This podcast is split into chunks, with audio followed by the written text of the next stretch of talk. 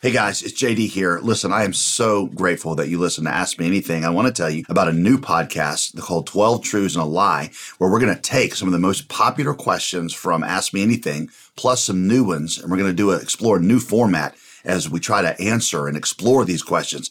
You know, I, like I often say on Ask Me Anything, there's a lot of questions that we're just afraid to verbalize out loud for fear that the question or the doubt that they convey might bring shame or embarrassment or cause criticism in regard to our, our faith journey. And so we just stay silent.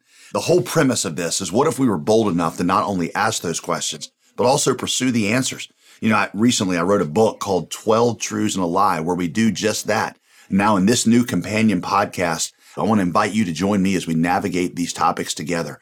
You're going to recognize some of the topics that we've talked about, but there's several new ones as well. It's designed to help you be able to think through these questions and be able to provide answers to those that are asking.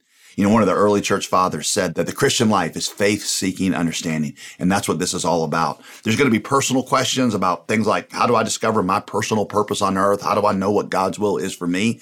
And also some kind of bigger picture questions like, like, why isn't God answering my prayers? I feel like I'm asking the right things. Why am I not getting the answer? And, and many, many others. I want to invite you to join me in this podcast. My prayer for this podcast is going to be that it helps you draw closer to God as you wrestle with some of these hard questions and as your faith seeks understanding. You can subscribe right now and Access More or wherever you listen to podcasts. I'm so grateful for you, our listening audience, and for a chance to be a part of your lives.